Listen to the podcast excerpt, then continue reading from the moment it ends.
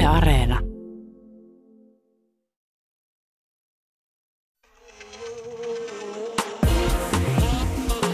Ylepuhe ja Yle Areena.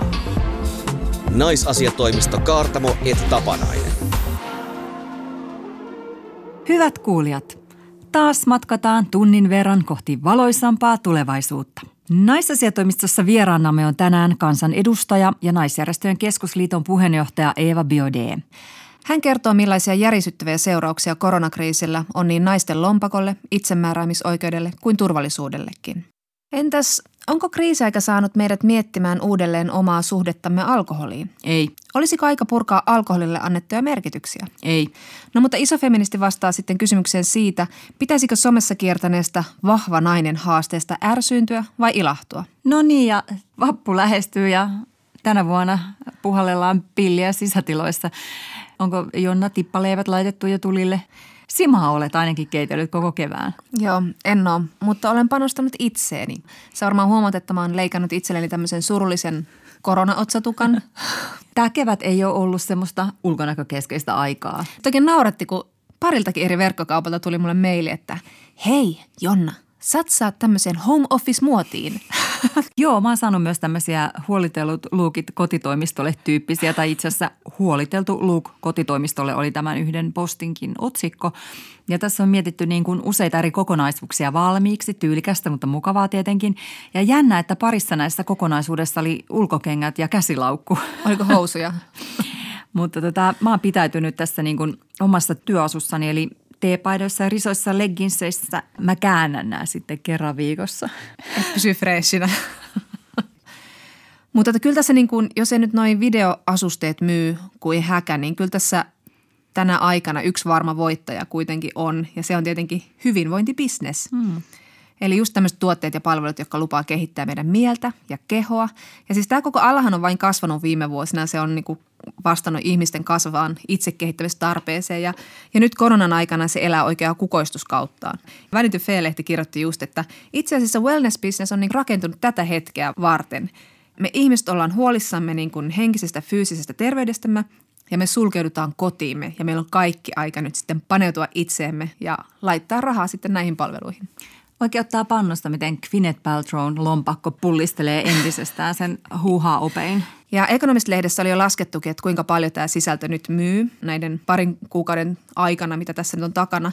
Eli tota, esimerkiksi kaikki meditaatioäpit ja jumppatunnit ja kokkauskurssit, joita vedetään muun muassa tämän videokonferenssiäppi Zoomin kautta, niin siitä on ollut tämmöinen niin kuin hyvinvoinnin buumifirma, jonka arvo on kasvanut tosi paljon.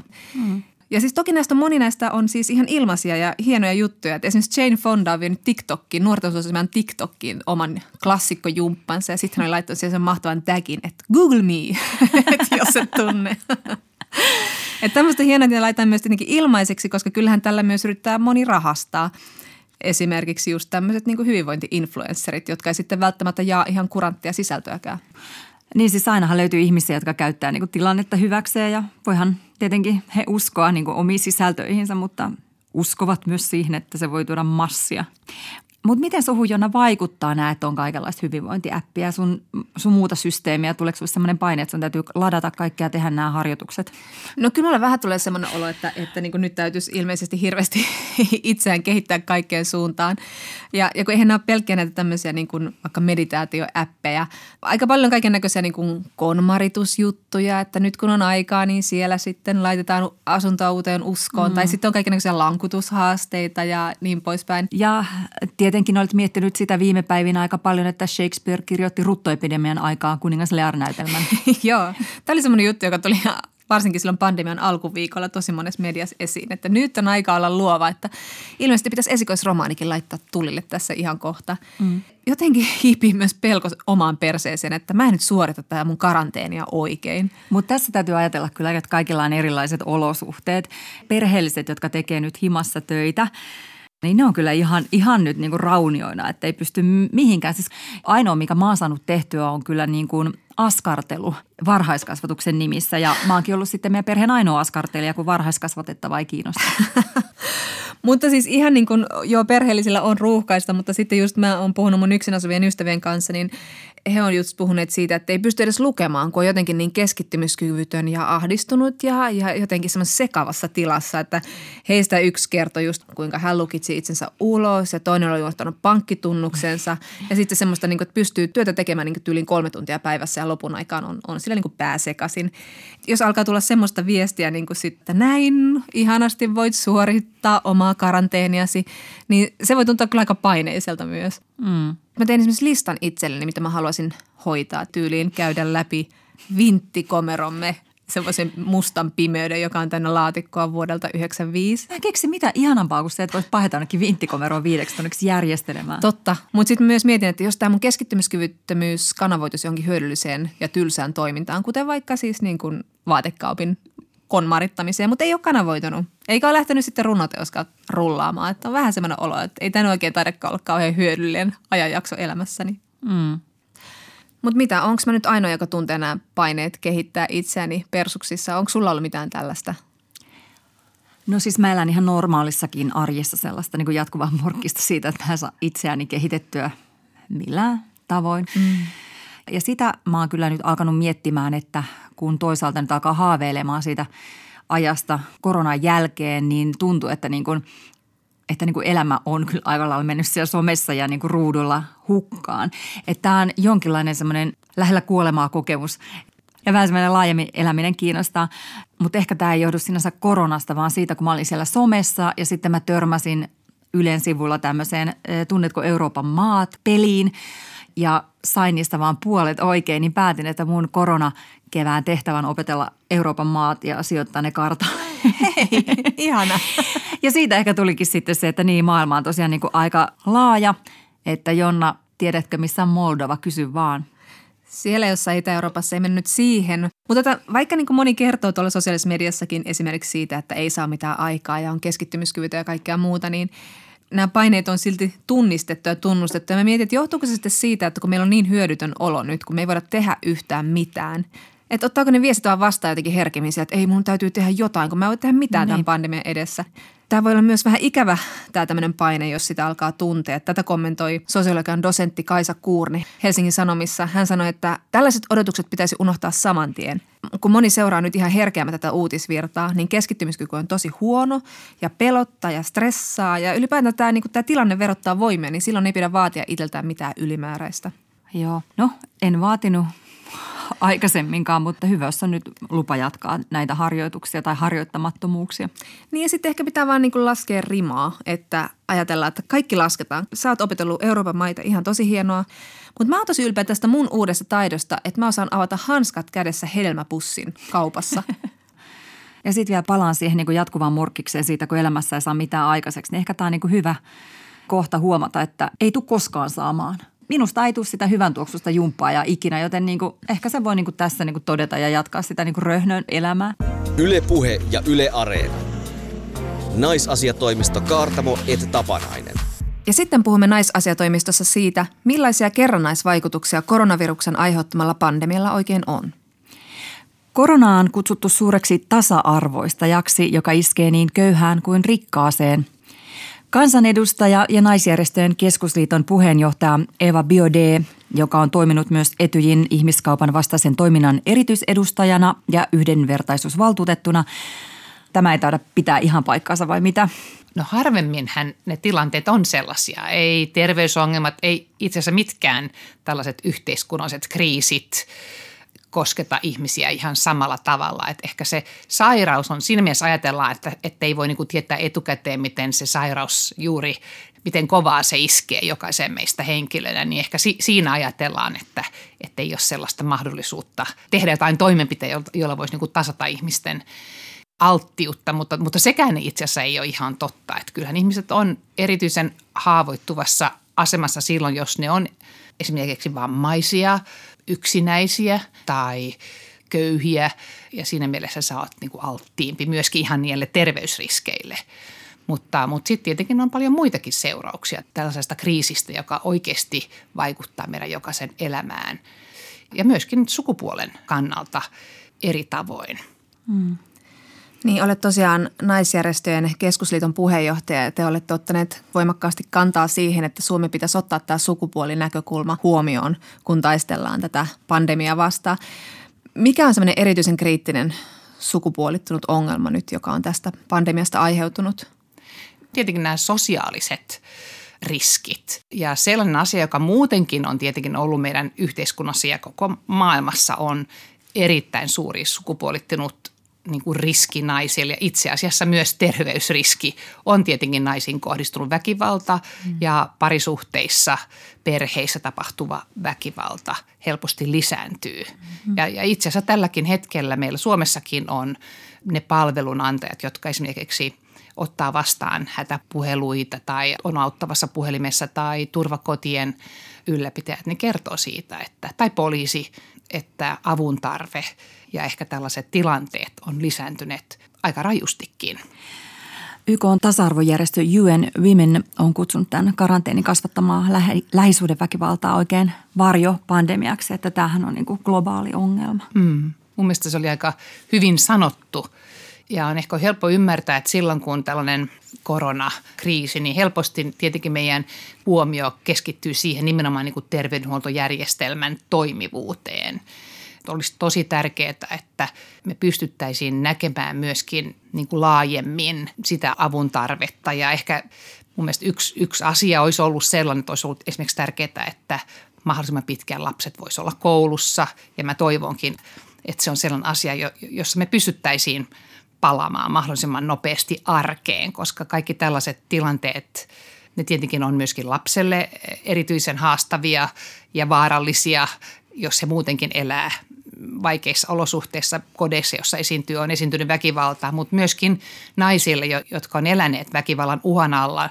on tietenkin aina vaikeampi niin kuin lähteä näistä tilanteista ja, ja suojautua kun heillä on myös se huoli lapsista. Että, mutta nyt mun mielestä on ollut huolestuttavaa sellainen raportti, että, että vaikka esimerkiksi pääsiäisen aikaan ehkä ei välttämättä ole noussut ne turvakotitulijat, mutta silti niin kuin palvelun pyynnöt itse asiassa väkivaltatilanteissa tai uhan alla elävistä on, on kasvanut aivan huimasti. Mm. Jos mä muistan oikein, niin tuplaantunut että voisiko tämä ajatus siitä, että ei pidä mennä ihmisten lähelle eikä pidä mennä laitoksiin tai tällaisiin paikkoihin, missä on muita ihmisiä, niin onko se sitten estänyt ihmisiä menemästä esimerkiksi hakemasta turvaa turvakodista? Mm, niin myös sosiaalipalveluja vähennetty, että on pystytty kuitenkin esimerkiksi neuvolajärjestelmässä ottamaan huomioon tämmöiset vaaratilanteessa olevat perheet. Niin miten ajattelet Eva Biode, että miten tämä voitaisiin ottaa huomioon nyt, kun rakennetaan näitä tukia, elvytyspaketteja? Nyt pitäisi huolehtia siitä, että meidän normaalit järjestelmät, kun meillä kuitenkin on olemassa aika hyvät niin kuin rakenteet, Meillä on neuvolajärjestelmiä, meillä on kouluterveydenhuoltoja ja meillä on mielenterveyspalveluita ja niin edelleen. Olisi tosi tärkeää, että nämä myöskin esimerkiksi terapiapalvelut, niin että nämä palvelut, että, että ne, ne pohdittaisiin, miten ne pystytään ylläpitämään niitä tarvitseville ja myös ehkä niitä, joilla on uusia tarpeita. Ehkä vähän liian kevyestäkin esimerkiksi kansaneläkelaitos jossain vaiheessa alussa ehdotti, että terapiapalveluita ei tehtäisi lähi enää mun mielestä olisi tärkeää, että ne ammattilaiset, jotka tekee niitä, joilla on esimerkiksi suhteita asiakkaisiin tai potilaisiin, he niin arvioisivat sen ja pystyisivät mm. pohtimaan, että onko se järjestettävissä niin kuin turvallisesti. Esimerkiksi niin kuin me tässä studiossa istutaan niin kuin eh, monen metrin päässä toisista, niin kyllähän sitä voi jutella ja mm. tavata. Sosiaali- ja terveysalan järjestöt on vedonneet nyt ihan yksittäisiin ihmisiin, että on tämmöinen kampanja kuin turvallinen naapuri, että tämän T-kirjaimen voi laittaa sitten niin kuin ikkunaan tai oveen, että täältä voi tulla hakemaan – apua. Mä muuten laitoin tällaisen meidän aitaan ja joku jostain syystä kävi ottamassa sen pois. Mutta mitä Eva Biode ajattelet tästä, että ihmiset enemmän naapuriapua tarjoaisi? Onko tässä jotain riskejä jostain kyttäämisestä tai jostain sellaisesta?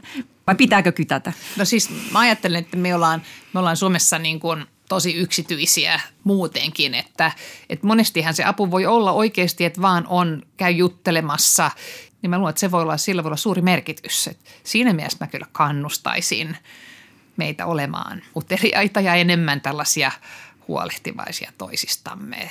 Joten kun näkee kuitenkin esimerkiksi sosiaalisesta mediasta, niin nythän on herännyt aika paljon tällaisia toimijoita, on kauppakassiapua mm. ja, ja, ja muuta, joka on mun mielestä ollut niin kuin mahtava osoitus siitä, että myöskin vähän välittää, miettiä esimerkiksi kerrostalossa, että onko meillä vanhempia ihmisiä täällä, jotka asuu, onko kukaan yksinäinen, kuka mun naapuri on, mm. mikä ehkä voisi pysyä vähän myöhemminkin. Mm. Mutta jännän jotenkin niin kuin häpeällinen olo tuli siitäkin, että niin kuin laittoi sen T-kirjaimen sinne, jotain niin kuin signalointia tai mitä liian. Se voi olla myöskin, mikä on mun mielestä tässä, kun me ollaan kuitenkin niin kuin edellisenä vuonna käyty koko tämä MeToo-kampanja, jossa niin kuin tämä naisiin kohdistuva väkivalta on taas niin kuin tullut esille, miten laajaa se on ollut. Kyllähän siinä helposti tulee sellainen tunne, että, että nythän me ollaankin huonompia kuin mitä me ollaan niin kuin ajateltu, että me ollaan oltu. Niin, kun tuo sen esille. Et, eikö se niin vähän ole? Ja, sit, ja vielä enemmän sitten varmaan tällaisessa naapureiden välissä näin, niin ikään kuin – joku ajattelee, että nyt sitä syyttää jotain muita mm. tai että, että, että tällaistakin on olemassa myöskin mei, meidän hoodseilla, mm. niin kyllä mä tiedän, että, että aina kun puhuu naisiin kohdistuvasta väkivallasta ja nimenomaan ehkä just tämä asia, että se on sukupuolittunutta, mm. että miehet on tekijöitä ja naiset pääosin väkivallan kohteita, niin, niin se koetaan tosi vaikeaksi.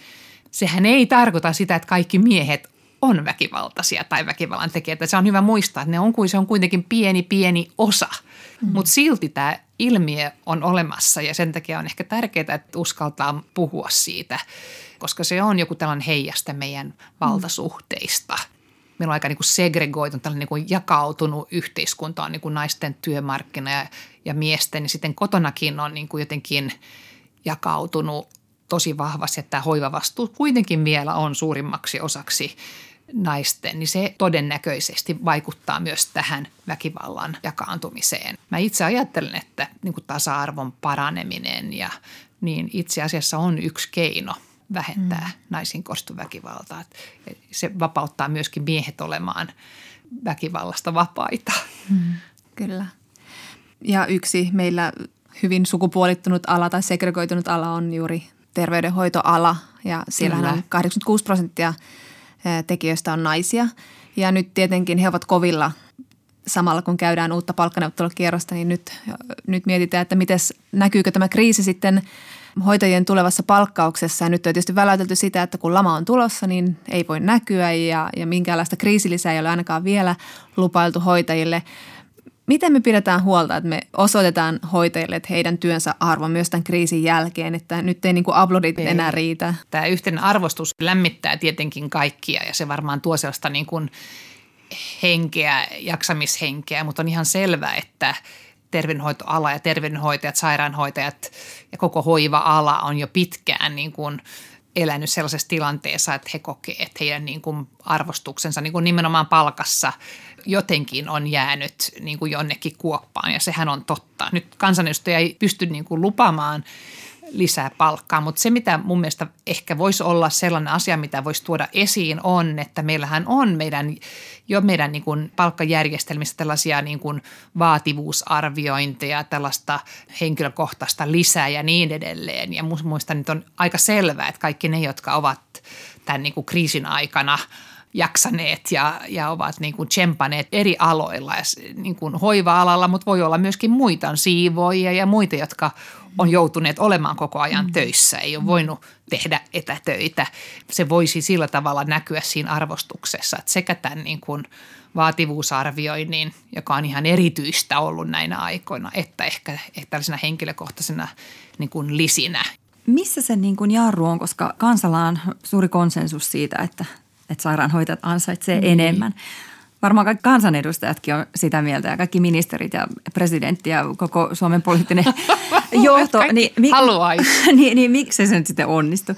Se on tietenkin se, että, että koko niin kuin julkinen sektori on tietenkin niin kuin – omassa poterassaan, koska me kustannetaan se verovaroin. Et, et kysymys on tavallaan siitä, että miten me maksetaan veroja, miten meillä on verotuloja, miten meidän talous voi ja niin, että tämä on niin kuin laajempi paketti. Mm. Mm. Mutta kyllä mun mielestä niin kuin ihan selvää on, että arvostusta on nostettava. Että miten me se tehdään, niin on kyllä mun mielestä hyvä kysymys ja mä mietin sitä tosi paljon itsekin. Ja esimerkiksi joissakin kunnissahan on nyt nostettu, esimerkiksi Helsingissä me ollaan vaadittu, mutta ne on kuitenkin niin kuin pieniä askeleita ja näin on varmaan välttämätöntä, että se on ehkä ollut niin kuin helppo tavallaan ajatella, että se ei ole tällaista niin kuin kilpailua näistä henkilöstöstä sen takia, että esimerkiksi pääkaupunkiseudulla on niin paljon kalliimpaa asua, että on ollut ihan mahdoton yhtälö. Mm. Että kyllä me joudutaan varmaan tekemään myös niin kuin erilaisia ratkaisuja eri alueilla. Tämä on tietenkin työmarkkinajärjestöjen välinen neuvottelukysymys, mutta kyllä tämä on edessä. Eihän me pärjätä ilmankaan sairaanhoitajia ja hoiva-alaa, että näin se vaan on. Puhutaanko vähän näistä talouden sukupuolittuneista vaikutuksista? Millä tavoin tämä iskee nyt siis naisiin? No kun puhutaan yrittäjyydestä ja naisyrittäjyydestä, niin yleensä puhutaan, että Suomessa on niin hyvä tilanne. Meillä on paljon naisyrittäjiä, mutta kuitenkin meillä on vain niin kolmannes yrityksistä niin kuin naisten yrityksiä. Että se ei ole silti vielä mitenkään lähellä puolta. Mm. Mutta yksinyrittäjien määrässä on suunnattoman paljon. Jos mä muistan oikein, niin, niin on suunnilleen 95 000 naisyksinyrittäjiä, joka on vähän yli puolet kaikista yksinyrittäjistä nimenomaan palvelualalla, johon on kohdistunut suunnattomasti ihan paljon enemmän näitä vaikutuksia. Jo sen vuoksi esimerkiksi, että kauneudenhoitoalat ja kampamot ja muut nämä on, on menettäneet asiakkaansa. Että vaikka ei ollut pakko sulkea, niin asiakkaat on niin kuin kadonneet ja työ on kadonnut alta ja silti on kaikki vuokrat ja vaikka tuliskin vuokranalennuksia joillekin, niin silti on kustannuksia aika paljon – puhumattakaan siitä omista palkoista tai työttömyyskorvauksista. Et se on ehkä yksi syy, minkä takia me ollaan vedottu just hallitukseen ja, ja myöskin kuntiin, että, että näiden suorien tukien niin kuin maksaminen, että sitä nopeutettaisiin, jotta nämä pystyisivät turvamaan toimentulonsa – että meillä niin kuin ei ole varaa niin kuin menettää näitä yrittäjiä kokonaan. Mm. Että talouden niin kuin kasvu sitten kuitenkin, joka on, pitäisi olla mahdollista aika nopeastikin, kun tavallaan rajoituksista voidaan, rajoitukset voidaan avata, niin on kiinni siitä, että meillä on yrittäjiä, jotka toimii. Ja palvelusektori on tosi tärkeä myöskin, jos ajattelee kuntien mm. verovaroja ja niin edelleen. Eva Biode, sinut on juuri valittu myös ulkoministeriön alaisuudessa toimivan kansainvälisten ihmisoikeusasian neuvottelukunnan puheenjohtajaksi, joten puhutaan vähän näistä globaaleista vaikutuksista myös.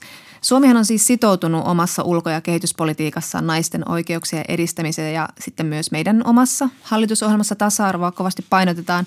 Mutta onko nyt sitten pelkona, että kun aletaan tätä maailmaa ja maata jälleen rakentaa, onko sitten taas helppo perustella, että nyt voidaan jättää nämä ihmisoikeudet ja tasa-arvoasiat tänne vähän jalkoihin, kun pusketaan maailmaa taas jaloilleen? Aina on vaara, että ihmisoikeudet ja ihmisten perusoikeuksista niin kuin, että niistä, niitä vähän yritetään niin kuin nakertaa silloin, kun on, on poikkeukselliset olot tai on erityiset syyt. Juuri sen takia me ollaan niin kuin rakennettu juridisia ja legaalisia sekä normeja että rakenteita ja kansainvälisiä sopimuksia, jotka nimenomaan on olemassa sen takia, että silloin kun on niin kuin vaikeaa niistä pitää kiinni, niin silloin olisi joku velvoite, kun ne myös – pitää meidät pinnalla siinä muistuttaakseen, että ihminen on samanarvoinen, jokainen ihminen ja että kaikilla on, on nämä oikeudet. Mun mielestä nyt kun on kriisi eri maissa ja niin kuin maat niin kuin tavallaan tsemppaa niin kuin niillä rajoilla, että, että esimerkiksi terveydenhuoltojärjestelmät pysyy pystyssä tai köyhissä maissa, jossa ei ole edes terveydenhuoltojärjestelmää, joutuu miettimään, että kuka saa terveydenhuolto, kuka ei ja ehkä kaikki resurssit menee nimenomaan tähän akuuttiin, niin voi olla, että tavallaan ne siirretään jostain sellaisesta asiasta, joka koetaan, että se ei ole niin tärkeä. Me nähdään esimerkiksi jopa Yhdysvalloissa tällä hetkellä niin eri osavaltiossa on on lopetettu aborttien teko ja niin edelleen. Ja se on todella vakava loukkaus naisten oikeuksiin ja naisten... Euroopassa myös puolesta. Ja Euroopassa ja myös, ja tällä hetkellä on, siellä on jo tosi ankara aborttilaki muutenkin, mutta jopa, jopa tilanteessa, jossa siki on, on siis tosi sairas ja niin halutaan kieltää sitten abortti ja sehän on mielestäni todellakin julmaa. Nämä asiat on juuri tyypillisiä, joita tapahtuu silloin, kun on joku tällainen niin kuin ilmassa, ajatellaan, että on nyt tärkeimpiä asioita, niin joku käyttää hyväkseen ihan määrätietoisesti tietenkin käyttää hyväkseen heikentääkseen juuri naisten tai vähemmistöjen ihmisoikeuksia, heikossa asemassa olevien ihmisten ihmisoikeuksia. Tällaisiin asioihin pitää kiinnittää huomioita myös vaikeina aikoina. Nyt on Eva Biode puhuttu paljon kansainvälisestä solidaarisuudesta ja erityisesti siitä, että sitä ei ole. Ja sitten vielä tämä, että nyt presidentti Trump Yhdysvalloista on lopettanut WHOn rahoituksen. Mitä sä ajattelet, miten tämä tulee vaikuttamaan kansainväliseen yhteistyöhön, vaikka Yhdysvaltojen kanssa tai toisaalta EUn tulevaisuuteen? Sitä ehkä kuvitteli, että kun tuli tällainen yhteinen kriisi, niin se yhdistäisi meidät. Mutta valitettavasti mielestäni näin ei ole todellakaan tapahtunut ja EU:ssa nyt jokainen maa on aika äh, pitkälle niin kuin huolehtunut omista asioistaan. Nyt ei, ei viedä enää lääkkeitä tai muita lääketuotteita esimerkiksi Afrikkaan, mm. niin onhan se todella suuri katastrofi. Afrikka, joka on ihan riippuvainen siitä, että, että näitä viedään Euroopasta sinne. Että olisi tärkeää, että esimerkiksi Suomessakin presidentti ja ulkoministeri työ kohdistuisi tosi paljon niin kuin tukemaan tätä kansainvälistä yhteisöä, YK on eri toimielimiä, kansallisia järjestöjä, jotta niin kuin se avun tarpeen arviointi ja sitten se avun antamisen koordinointi voisi tapahtua järkevästi ja rationaalisesti, että, että tässä ei ole tällainen niin villilänsi, että, että vahvimmat niin kuin hyökkää ja, ja valtaa kaupalliset markkinat. Mutta olisi todella tärkeää, että EU yhdessä voisi toimia myös maailmassa niin, että me ei esimerkiksi jätetä köyhimpien maiden kriisiä nyt ihan omilleen. Komissio nyt teki tällaisen niin kuin apupaketin. En tiedä, miten pitkälle se riittää, jos ajattelee katsoa vähän kansallisia toimenpiteitä, niin se tietenkin suhteessa ei ole niin hirveän suuri. Mutta tärkeää on, että se syntyy ja että pystytään yhdessä myös niin toimimaan. Myöskin tämä exit-strategiaa olisi hyvä miettiä yhdessä. Mm. Virushan ei tunne rajoja, kuten monen muutkaan ilmasto-ongelmat ja muut, joissa me tarvitaan yhteistä toimintaa, jossa vain tällainen vain niin kuin omaa, omiin asioihin keskittyminen ei vie hirveän pitkälle. Ja jolle esimerkiksi maailman köyhimmistä maiden koronavirusta saada taututettua siellä, niin se, se tietenkin kiertää. Se tulee takaisin meille jollain mm. tavoin sairautena, mutta myös monina muuna asioina. Ihmisethän lähtee pakoon köyhyyttä, sairautta ja muita ongelmia, varmaan konfliktia ja niin edelleen. Ja sitten yksi esimerkki on tietenkin myös se, että ne orvot, isis-lapset, niin ne on nyt jääneet sinne, missä ovat. Joo, se on ehkä yksi kaikkein surullisimmista esimerkkeistä, missä mun mielestä me ollaan niin kuin epäonnistuttu kansana koko se aika, jolloin me ollaan keskusteltu. Mä melkein itkettää, kun mä ajattelen sitä, koska jollain tavalla mun mielestä se oli niin kuin pohja, noteraus siihen. Tavallaan suhteellisuuden taju myöskin on täysin kadonnut, kun on kysymys ollut joistakin kymmenistä – lapsista ja, ja aikuisista naisista ja niin kuin, että he pystyisivät uhkaamaan niin kuin Suomea maana. Kun puhutaan ihmisoikeuksista, niin joskus ihmiset niin kuin ikään kuin reagoi, kun olisi kysymys jostain edusta, joka annetaan toiselle ja se on niin kuin meiltä pois. Ja silloin niin kuin unohdetaan, että koko meidän niin kuin yhteiskunta ja sellainen niin kuin turvallisuus ja sellainen hyvinvointi, niin se itse asiassa nojaa tosi paljon Pohjoismaissa siihen, että jokainen ihminen voi jotenkin tuntea olevansa yhtä tärkeää ja että minusta niin kuin huolehditaan samalla tavoin kuin jostain muusta ja että meillä on järjestelmä, jos minä tulen sairaaksi tai menetän työpaikkani tai näin, niin on olemassa se yhteiskunnan ja muun yhteisön huolenpito. Ja, ja se, että ihminen tällaisessa yhteiskunnassa niin kuin kokee olevansa kokonaan ulkopuolella, että hän ei, hän ei, häneen ei ylety mitään näistä niin kuin turvatoimenpiteistä tai huolenpidoista, niin, niin se ei lisää sellaista luottamusta tai solidarisuutta tai lojalisuutta, vaan nimenomaan sellainen asia niin kuin on omiaan kehittämään tästä niin kuin vihan tunnetta, täydellistä toivottomuutta, joka vie ihmisen monenlaiseen tuhoon, joko itse tuhoon tai ulospäin suuntautuvaan. Myös kun puhutaan naisten oikeuksista tai taistellaan väkivaltaa vastaan, niin ihmisoikeusloukkaukset ei koskaan niin kuin tee ihmisestä osallistuvampaa tai tuottelijampaa, vaan nimenomaan se on se tunne, että, että saa apua niissä vaikeissa tilanteissa, niin se tekee sen, että sä voit osallistua täysillä voimilla koko tähän meidän yhteisöllisyyteen. Ja että se on itse asiassa hyödyllistä meille kaikille, että se ei ole vain inhimillisesti niin kuin arvokasta. Mm. Ja, ja mä joskus ajattelen, että me ollaan niin kuin unohdettu, että mille me ollaan rakennettu tämä maa. Uskotko Eva Biode, että tämä meidän tietynlainen solidaarisuus, jota on nyt osoitettu ja sitten tämä viesti, että meidän täytyy nyt suojella heikommassa asemassa olevia, tarkoittaa vanhuksia tai riskiryhmäläisiä omalla toiminnallamme, niin uskotko, että tässä viestissä olisi jotain, jonka päälle me voitaisiin rakentaa, eikä vain, että me mietitään, että kelle kuuluu enemmän ihmisoikeuksia ja kelle ei? Kyllä mä luulen, että ehkä ennen kaikkea me nähdään, että me tarvitaan kaikkea meidän julkista terveydenhuoltoa. Meillä on hienoa, että meillä on niin yhteisiä järjestelmiä, että jotain, minkä takia me ollaan maksettu veroja, jotain me ollaan rakennettu yhdessä, minkä takia meillä on ollut niin kuin koulussa hyvää opetusta ja yliopistoissa hyvää opetusta ja niin edelleen. Nämä on, on tosi arvokkaita ja ehkä sellainen on vahvistunut, se tunne on vahvistunut, että, että me ollaan niin rakennettu hyvää yhteiskuntaa, jossa asiat toimii kuitenkin aika hyvin. Mutta mä luulen, että se mikä tulee tämän lisäksi on varmasti juuri tämä, että katsotaan toisiamme niin kuin ihmisinä ja kun me rakennetaan niin kuin tulevaisuuden turvallisuusstrategioita, niin me ehkä ollaan parempia juuri miettimään koko tätä terveyspuolta, mutta myös tätä mielenterveys- ja hyvinvointi- ja sosiaalisten seurausten pohtimista, kuten mistä me ollaan tänään puhuttu tosi paljon, esimerkiksi väkivallan lisääntymisen uhkaa. Kun maailmassa ollaan katseltu konfliktia kaukaa toiselta puolta maailmaa, köyhistä maista, niin me ollaan nähty, että esimerkiksi naisiin kohdistuu ihan järkyttäviä väkivaltaa niin me on ehkä ajateltu, että me ollaan ihan erilaisia, mutta että tämä väkivalta näköjään on kyllä hirveän niin kuin yleismaailmallinen kun ihminen on kriisissä ja niin väkivalta näyttää lisääntyvän. Ja varsinkin jos se on niin kuin piilossa olevaa, niin, niin se on ehkä se kynnys on jotenkin matalampi ja siihen meidän kannattaa kyllä panostaa huomattavasti enemmän kuin mitä me ollaan tähän asti tehty. Se on kuitenkin naisten suurin ihmisoikeusuhka Suomessa ollut jo vuosikausia. Yle Puhe ja Yle Areena. Naisasiatoimisto Kaartamo et Tapanainen.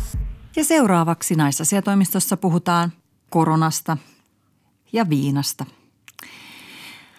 Tässä nyt tekee mieli käyttää sellaisia kiertoilmaisuja kuin janottaa ja napsaa ja tekee mieli ottaa napanderit, rinkit ja yhet ja mennä skumpalle ja sillä lailla. Mutta Jonna, kuinka monta kertaa olet ollut tässä kevään aikana viinalla?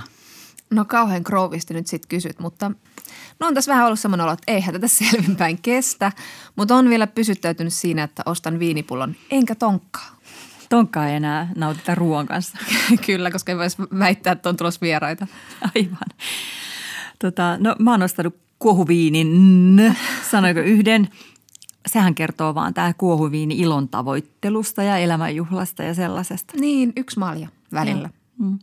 Me ollaan puhuttu aikaisemminkin tässä ohjelmassa alkoholista – puoli vuotta sitten tai vuosi sitten ja siitä, miten omaa viinasuhdetta täytyy huoltaa ja hoitaa, ettei rakasta ystävää tarvitse kokonaan jättää, eli pysyä kohtuudessa ja niin edelleen.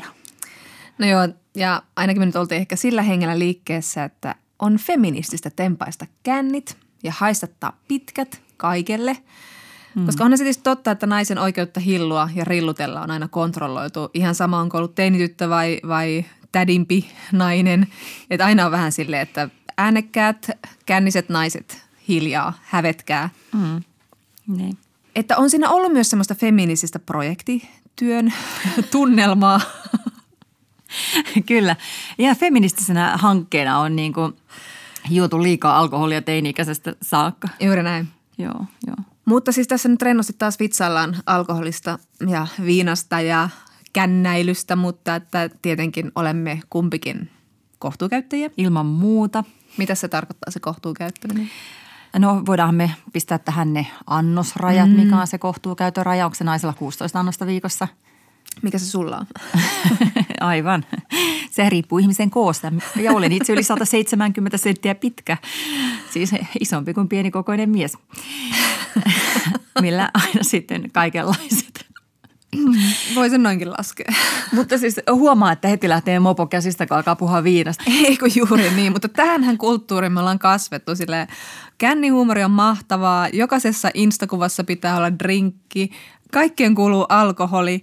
Et me ollaan ihan tämän kulttuurin aivopesemiä ja tätähän me viljellään jatkuvasti. Mutta siis mä sanoisin, että tämä mun kohtuukäyttö on sitä, että, että silloin tällöin skumppaa – skumppapullokavereiden kanssa, mutta että joskus menee sitten kaksi pulloa. Mm. Viinilasi silloin tällöin. Mm. Et mitään niin kuin hirveitä tuhnuja ei kyllä oikein kovin usein, ehkä niin kuin kerran vuodessa tai niin kuin ei enää silloinkaan niin kuin ruuhkavuodet ja näin edelleen. Mm. Ja viinaa juodaan sen takia, että siitä tulee mukava olo. en tiedä, tuli heti joku vähättelyn sävy. Ei tullut. Ja on se joku semmoinen vapaa-ajan ja viikonlopun merkki. Omaa aikaa ja sitä rataa. Siihen se kuuluu. Niin. Mutta siis tämä on nyt tämä lähtökohta. Eli tämmöinen juomiselämä oli Ja sitten kävi niin, että tuossa vuodenvaihteessa toisistamme tietämättä me kokeilimme tämmöistä sober curious elämäntapaa. Eli miten se nyt sitten suomentaisi raittiuskiehtomus. Eli kokeiltiin, että onko eläminen elämisen väärti selvinpäin. Joo, se oli aika yllättävä tapahtuma, koska mä järjestin Kuopukseni kaksivuotissynttärit ja tietenkin, koska kaikkeen kuuluu alkoholi, olin varautunut skumppapulloilla ja sitten ostanut itselleni lehtikuohuvaa ja, ja sitten tota, kohtasimme siellä juhlissa ja molemmat toisistaan tietämättä tosiaan päättänyt tämmöisen, että nyt raittiina jonkin aikaa. Eikä ole kyse tipottomasta tammikuusta, vaan oli ihan päätös, että hetken aikaa nyt ihan ilman. Niin, ja lehtikuohuvaa, eli tätä alkoholitonta skumppaa ei sitten riittänyt kaikille ja Niin, ja paha mieli tuli. paha mieli tuli. Mutta miksi, miksi ryhdyimme tipattomaan elämään? No ehkä siksi, että siihen on syytäkin, koska onhan tässä nyt ehditty pullojen korkkia poksautella. Ja siis iän myötähän nyt alkaa kiinnostaa hyvinvointi eri tavalla ja hyvät unet ja kaikki mahdollinen. Ja me ollaan kuitenkin kuuluttu siihen pämppäyssukupolveen. Meidän sukupolvi alkoi juoda tosi paljon jo tosi nuorena ja me ollaan jatkettu sitä jo aikuisiällä. Joo, ja sittenhän se 90-luku menikin siinä sitten Nirvanaa kuunnellessa. Joo. Eikä tullut vallankumousta sitten tehtyä. Ei siinä kerinnyt. Mutta sitten miettiä, että me seurataan nyt tässä ehkä nuorempien esimerkkejä sillä tavalla, että, että nythän on koko 2000-luvun ajan alaikäisten alkoholin käyttö laskenut. Ja tätä selitetään sillä, että heillä on niin paljon muutakin elämässä meneillään, että ei tarvitse täyttää päiviä sillä, että istuu jossain parkkiksella juomassa Marlin hedelmäistä, kuten minä nuorempana, ja sitten, että räkäkännejä pidetään ylipäätään nolona. Mutta tätä on siis seurannut vanhemmat sukupuolet vähitellen koko ajan perässä, että vanhemmat ja nuoremmat aikuiset on myöskin alkanut vähentää, ja vuodesta 2007 on koko ajan tasaisesti laskenut alkoholikulutus. Mm. Sitten toisaalta on tullut vaihtoehtoisia päihteitä. Niin kyllä, joo. Mutta siis täysi raittius on kyllä myös aivan ilmiö, se lisääntyy. Ja sen lisäksi myös tällainen just osaraittius. Eli ihmiset pitää tipatonta tammikuuta tai välivuotta aiempaa useammin mm. ja pohdiskelee ehkä niin kuin tällä lailla aika konkreettisen keinoin sitä omaa alkoholin käyttöä.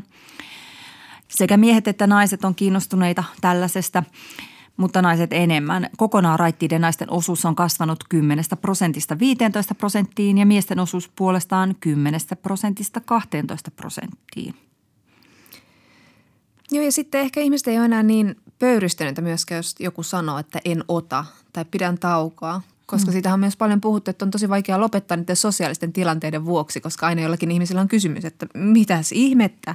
Mm. Ja, ja vähän semmoinen, että otan nyt ja älä ole ilonpilaaja henkinen. Mm. Mutta siinä on ehkä tapahtunut, mä oon ainakin ollut huomaavina niin, niin muutosta. Että niin. sitten ollaan vaan, että okei, okay, aha. Niin. Tämä varmaan riippuu myös tosi paljon kaveripiiristä ja paikkakunnasta ja mm. sen sellaisista asioista.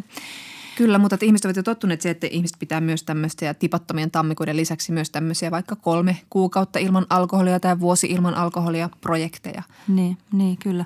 Tämän ilmiön nimi on tosiaan siis Sober Curious ja se on lähtöisin brittiläisen Ruby Warringtonin teoksesta Sober Curious, The Blissful Sleep, Greater Focus, Limitless presence and deep connection awaiting us all on the other side of alcohol. Onpas paljon luvattu. Siihen kanteen ei ole maatunut paljon tuota kuvia. Ja Ani Kellomäki taas avaa kirjassaan tiedostavan siemailun taito tätä ilmiötä niin, että elämäntavan keskiössä on kysymykset kuten miksi juon, vaikka se tuo vain huonon olon, miltä elämä tuntuisi ilman alkoholia, miksi alkoholia on kaikkialla, jäänkö ulkopuoliseksi, jos en juo. Ja mä en nyt sinänsä ajatellut tätä trendiä, kun laitoin skumppapullon korkin kiinni siinä vuodenvaihteessa, vaan oli vähän semmoinen kyllästyminen, mm. että viinilasit ei sammussa mitään niin kuin iloa aikaiseksi. Ja sitten toisaalta niin kuin uteliaisuus, että miten alkoholittomuus vaikuttaisi vaikka mielialaan ja siihen uneen, mutta toki siihen myös vaikutti tämmöiset hyvät esimerkit, kun moni lopettaa tai vähentää ja kukaan ei oikein kadu, että voi harmi, että lopetin alkoholin käyttämisen. Ja hirveän vähän kyllä teki tuossa alkuvuodesta alkoholia mieli, että maaliskuun alkuun mennessä saatoin luetella kaikki mun juomat alkoholiannokset siinä vuoden aikana, niin kaksi lasia punaviiniä.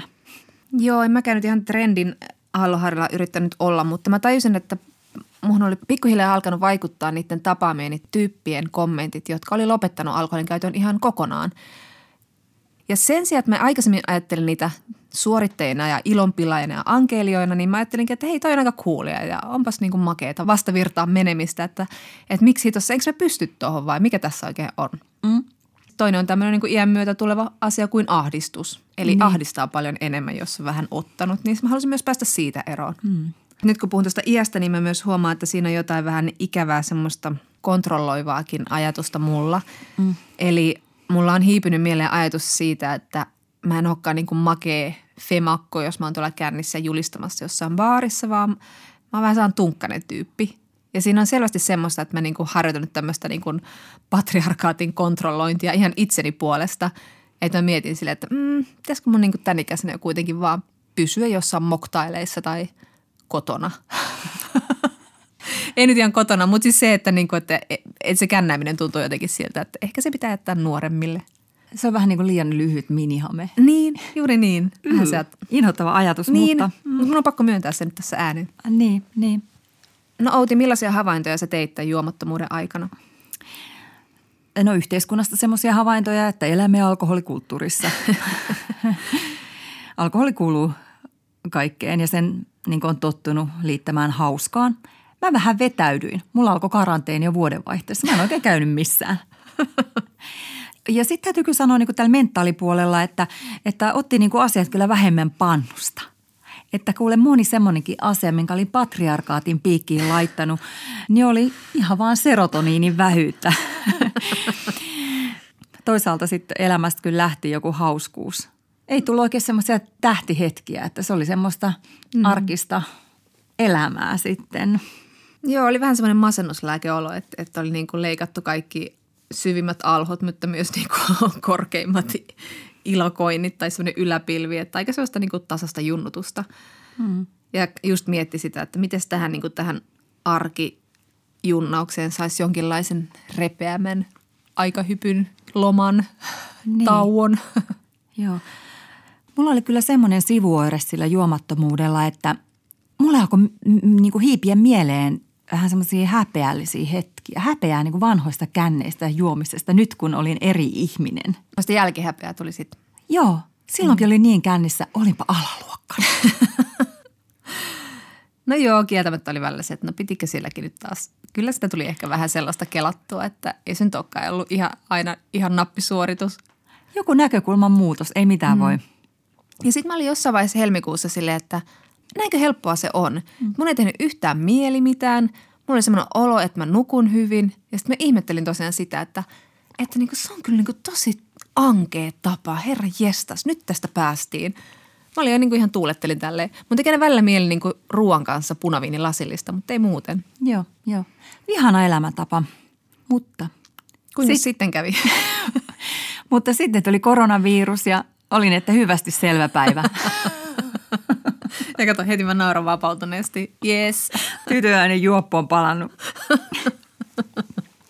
Mutta tässä huoma, tämä oli hirveän paljastava. Tässä huomasi, että mikä on alkoholin merkitys semmoisessa tilanteessa, jossa kaipaa tai lohtua. Joo, tai pakua todellisuudesta, tai lepohetkeä. Sillä oli monia muitakin merkityksiä kuin lohtu. Kainalosauva. Kyllä. Aidan tolppa. Nosti vähän sieltä alhaalta ylös. Apupyörä ja sitten toisaalta me, mulla alkoholi aina sopinut hirveän hyvin. Mä oon kauhean hauska tyyppi ja musta tuntuu, että mä oon niinku selvinpä just tosi ankea Annikki, että, että niinku, ei voi mitään, jos se sopii hyvin itselle. Niin, joillekin se sopii. Niin. Hmm. Mutta sitten kun niinku pitkän ajan jälkeen ryhtyy juomahommiin uudelleen, niin kyllä se huomaa, että se addiktio on jo kehittynyt niin kuin jonkinlaiseksi. Tästä monet puhuu, että vaikka olisi vuoden juomatta ja sitten kun alkaa taas juoda, niin hyvin nopeasti tulee ne ihan samanlaiset juomarutiinit kuin ennen. Että niin kuin saman tien menee siihen imuun. Mm. Se alkoholin vetovoima on tosi kova. Ihan hetkessä, että otetaanko vielä toinen mm. Mm. pullo. Joo. Ja sitten kun on antanut luvat, että okei, nyt mä sitten taas juon alkoholia, niin on silleen – ai jaa, meillä olisi vielä tuossa viini. No mä nyt ota, juhlapyhät nyt perinteisesti vietään niin, että otetaan vähän alkoholia. Niin. Mutta nyt tulee se kysymys, että ö, miksi mä nyt haluunkaan sen. Mm. Ja sitten kun on se kysymys, niin sit sitä on jotenkin samalla vähän epämiellyttävää niin, juoda. Sellainen niin. ambivalenssi. Kyllä. Väärin.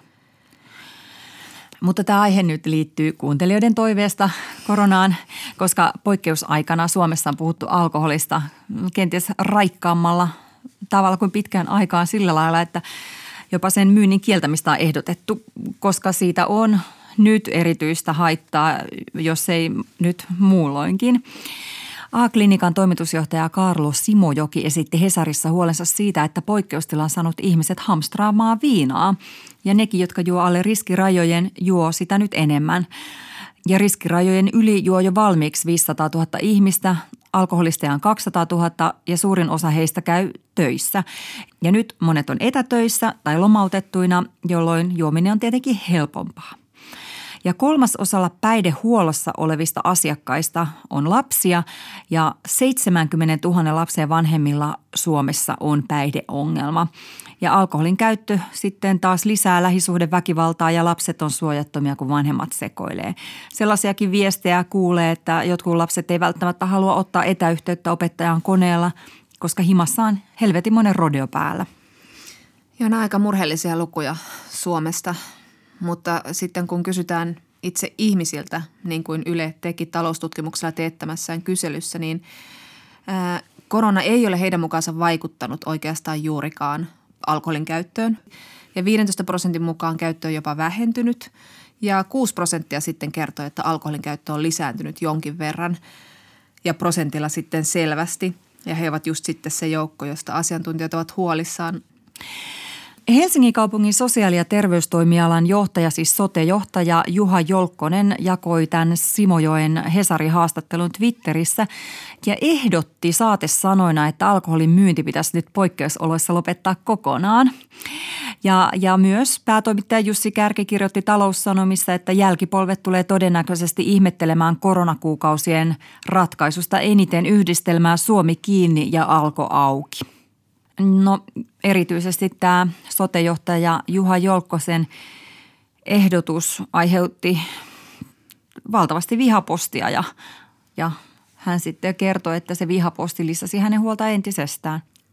Että tuli sellaisiakin viestejä, että eihän niin kuin lapsia ja vaimoa kestä selvinpäin – Joo, tämä vihapurkaus kyllä kertoo aika paljon siitä, että millaisia merkityksiä me liitetään alkoholia ja alkoholin käyttöön. Että se kuuluu niin kuin johonkin meidän niin kuin yksilön perusoikeuteen.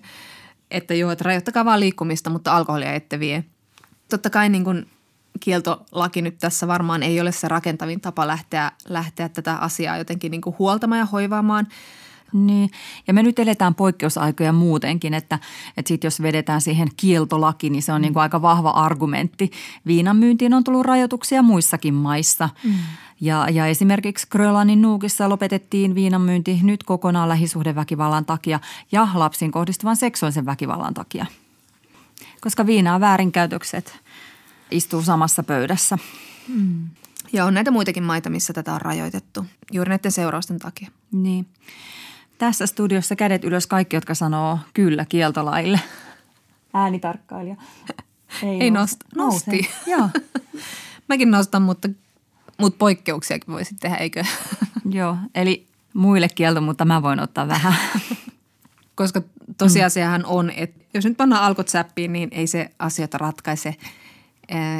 Päihdepsykiatri Antti Mikkonen twiittasi, että tällainen alkoholin saannin äkillinen vaikeutuminen voisi johtaa muutamien päivien kuluessa tuhansilla tai jopa kymmenillä tuhansilla alkoholivieroitusoireyhtymän puhkeamiseen. Ja niistä merkittävä osa olisi Mikkosen mukaan sitten päivystyksellistä terveydenhuoltoa vaativia sairaustiloja, eli että ei sekään nyt kovin toivottava seuraus olisi. Mm. Niin, että, että voisi olla vielä pahempi, että heittää myös ne kotona olevat lapset äkkivieroituksesta sekaisin menevien päihderiippuvaisten armoille. Mm. Mm. No vaikea, vaikea.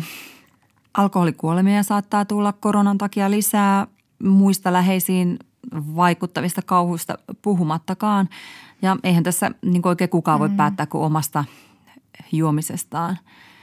Ja tässähän sitten vähän niin kuin palataan tähän, että itsehän sitä viinaa käyttää vastuuntuntoisesti.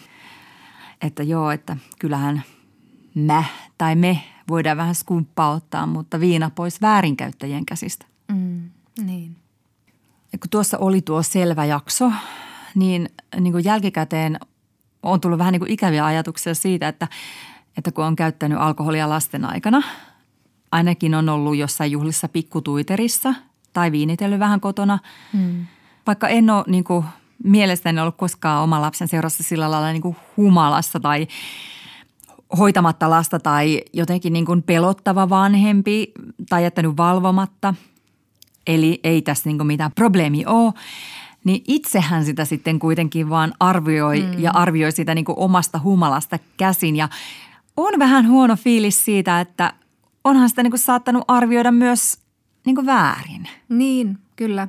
Ja sitten joka tapauksessa, vaikka nyt ei olisi jotenkin uhkaava tai sekaisin tai muuta, niin kuitenkin sitä muuttuu, kun ottaa alkoholia. Ja se muutoskin voi olla lapsesta pelottavaa tai outoa ja vähän aiheuttaa kysymyksiä. Että ne on kieltämättä ne on herättänyt ajatuksia. Niin. Ja sitten niin semmoinen niin tietty poissa olevuus saattaa tietenkin liittyä myös siihen, kun ystäviä kylässä, mutta miettisikö siitä poissa olevuutta, vaikka jos siinä joisi kahvia samalla? Hmm. Niin. Ja kyllähän niin joku lapsi voi ahdistua siitä, kun vanhempi juo yhden annoksen tai lasillisen alkoholia, mutta ei sitä tule lapselta kysyttyä, että mitä sä nyt ajattelet, kun äiti tai isä ottaa tässä nyt lasi viiniä, että, hmm. että miltä tämä susta oikeasti tuntuu tai että vaikuttaisiko se siihen, että ottaako sen lasillisen vai ei. Mutta ehkä ne on ihan semmoisia niin hyviä kysymyksiä. Hmm. niin. Ja pitkä vakava hiljaisuus. Pitkä vakava hiljaisuus. Mutta saa nyt nähdä, miten tämä koronakevät vaikuttaa suomalaisten juomiseen isossa kuvassa. Vaikka tietenkin nyt kannattaisi ehkä ajatella, että ei kauheasti pitäisi juoda, koska alkoholi tietenkin heikentää immuniteettia. Ja sitten tietenkään koronaoireita ei kannattaisi lääkitä alkoholilla, varsinkaan jos käyttää samaan aikaan parasetamolia, koska sitten maksavaurioiden riski kasvaa. Kuinka moni Suomessa lääkitsee siis erilaisia flunssia ylipäätänsä niin kuin alkoholilla? Et meillähän on tämä vanha se viinaa, tervaa ja saunauta, niin sitten on kuolemaksi. Mm, kyllä. Mutta mitäs toi sun niin kuin oma sivistynyt siemailu? Palaat siihen? Sehän oli ihan hyvä kokeilu. Oli se hyvä kokeilu, mutta kyllä mulla jotain niksahti päässä uuteen uskoon, että mä ajattelin sitä mahdollisena uutena identiteettinä. Että mä olisinkin ihminen, joka ei vaan joisi. Ja musta olisi tosi makeeta itse asiassa olla se tyyppi. Toisaalta mä halusin olla myös ihminen, joka syö hyvää ruokaa ja ottaa välillä viiniä ystäviensä kanssa. Mutta että kyllä mä tässä nyt vielä haen tätä omaa identiteettiä, mitä se voisi olla. Mutta mä aion, sit kun tämä kriisi on ohi, niin kyllä mä taas aion tarttua haasteeseen, mutta tällä hetkellä mä en pysty siihen. Kyllä se vähäviinaisuuskokeilu on niin kuin saanut tarkastelemaan kyllä sitä alkoholin käyttöä niin kuin mm. kriittisesti. Että jos aikaisemmin meillä oli vähän tämä rai rai ja feministinen teko, mm. niin tulee myös semmoinen olo, että siinä on vähän semmoista niin kuin – selittelyn makua. Että kyllähän siinä saattaa olla kysymys kuitenkin jonkinlaisesta addiktioista, koska kyllä tässä niin kuin on harjoiteltu aika monta vuotta. Niin miksipä ei, tai siis tietenkin. Mm, niin. Et vähän niin kuin myöntää sen tosiasian, että tämä viina ei ole kyllä niin kuin ihan vaaraton juttu. Ja sitten, että jos tämä meidän alkoholikulttuuri olisi nyt kehtämässä johonkin muuhun suuntaan, että meillä olisi vähän niin kuin suotavampaa ja luvallisempaa olla se tyyppi, joka sanoo ei eikä se olisi niin radikaali teko aina, niin sitten se olisi myös helpompi lähteä siihen mukaan. Mm. Ja sitten myös itse pitäisi pidättäytyä näistä jutuista. Että kyllä sitä usein on vähän silleen, no ot, mitä, otetaan nyt. Mm. Että sitten pitäisi vaan olla se, että no hei, hienoa. Jos mulle joku olisi aikaisemmin sanonut sanaparin raittiuden ystävät, niin mä olisin alkanut kirkua ja avannut kaljapullon. Mutta nyt se tuntuu aika järkevältä ja raikkaalta. Niin, juuri näin. Eikä jolta oudolta lahkolta. Mm. Et kyllähän se nyt huomaa, että se juomattomuus voi myös normalisoitua aika nopeasti. Mm. Ei se olekaan sitten loppupeleissä niin kauhean ihmeellinen asia omassa elämässä, että sen täyttää aika moni muu asia mm. niin kuin mm. enemmän. Mm. Että se on tapa, tapa ja tapa, mutta tavoista pääsee myös eroon. Niin, mutta nyt me juodaan vielä hetki. Joo, jotenkin selvitään tämä poikkeustila. Sitten palataan normaaliin ja siihen normaaliin kuuluu käsitys uudesta normaalista meistä ö, ystävinä. Niin. Lähdekö mukaan? Lupaamatta paras. Memento mori. Mä tein muuten käsikirjoitusta tähän ohjelmaosuuteen viinilasi kädessä ja mä mietin vähän, että mihin mä niinku tätä viinaa tarvitsenkaan tässä koronakeväässä. Että mitkä on ne syyt juoda. Että onko kaikki syyt jotenkin huonoja. Että mikä on sitten se niinku oikea ja hyvä syy juoda alkoholia. Että onko se sitten niinku se, että ottaa yhden tai kaksi lasillista, kun niin sanotusti niinku oikeasti napsaa – ja sitten se on niinku se ilonnapsaus. Eli mikä on sitten se oikea tunne? Niin no, tässä on muutenkin elämässä vaikea erottaa, että mikä on tunne ja mikä on halu ja mikä on pelko ja mikä on mitäkin. Mutta mä sain jo itsessäni itämään sen tunteen, että oispa kiva olla ihminen, joka ei koskaan juo. Että ennen se olisi tuntunut ihan liian radikaalilta, mutta nyt se tuntuu ihan mahdolliselta. Niin, sitten ei tarvitse ainakaan miettiä, mikä on tämä tunne. niin aivan. Pääsee vähemmällä itse tutkiskelulla. Niin tämä voi ainakin miettiä, mikä tämä tunne on, mutta ei lääkitse sitä joka kerta samalla tavalla, vaan ehkä yrittää löytää jotain uusiakin keinoja. Hirveä homma kyllä. Yle Puhe ja Yle Areena. Naisasiatoimisto Kaartamo et Tapanainen.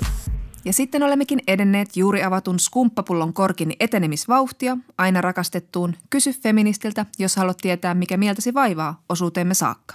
Maisa kysyy. Hei, somessa on kiertänyt nyt keväällä Vahvat naiset haaste, jossa naiset merkitsevät muita naisia, joita pitävät vahvoina. Monet osallistuvat tähän haasteeseen innokkaasti ja minutkin on merkitty, mutta se ärsyttää. Miksi naisen pitäisi olla vahva? Entä heikot naiset? Kiitos kysymyksestä Maisa ja kuulijoille tiedoksi, että yksi versio tästä haasteesta menee näin. Liian usein meidän naisten on helpompi kritisoida toisiamme sen sijaan, että kehuisimme ja kannustaisimme toisiamme. Olette kaikki kauniita sellaisina kuin olette. Älä anna kenenkään kertoa sinulle mitään muuta. Levitetään hyvää mieltä. Laita yksi kuva itsestäsi, vain sinä. Merkitse sitten vähintään 25 ilmiömäistä naista tekemään samoin. Näin vahvuus ja hyväksyntä kasvaa. Hymiö, sydän, hymiö, pusuhymiö. Mitä paskaa? No, ai tämmönen asenne.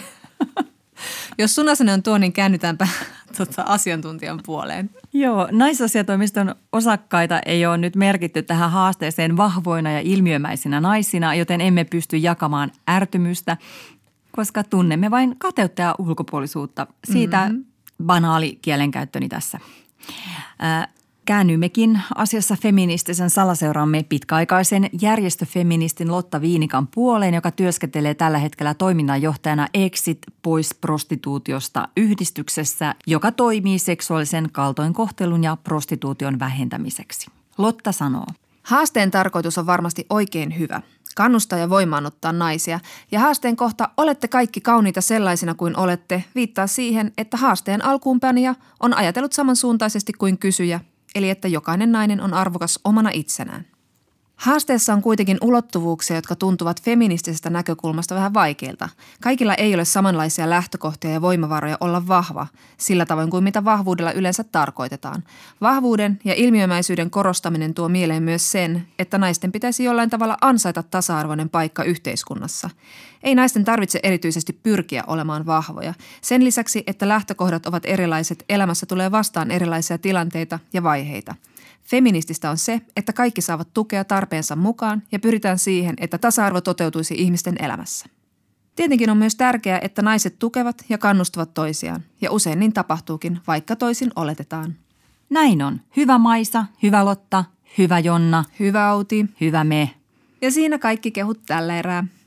Ensi viikolla puhumme siitä, miltä tuntuu olla raskaana koronan jyllätessä maailmalla – varsinkin jos on saanut aikaisemmin useita keskenmenoja. Kuullaan ensi viikolla. Hei hei! Yle Puhe ja Yle Areena. Naisasiatoimisto Kaartamo et Tapanainen.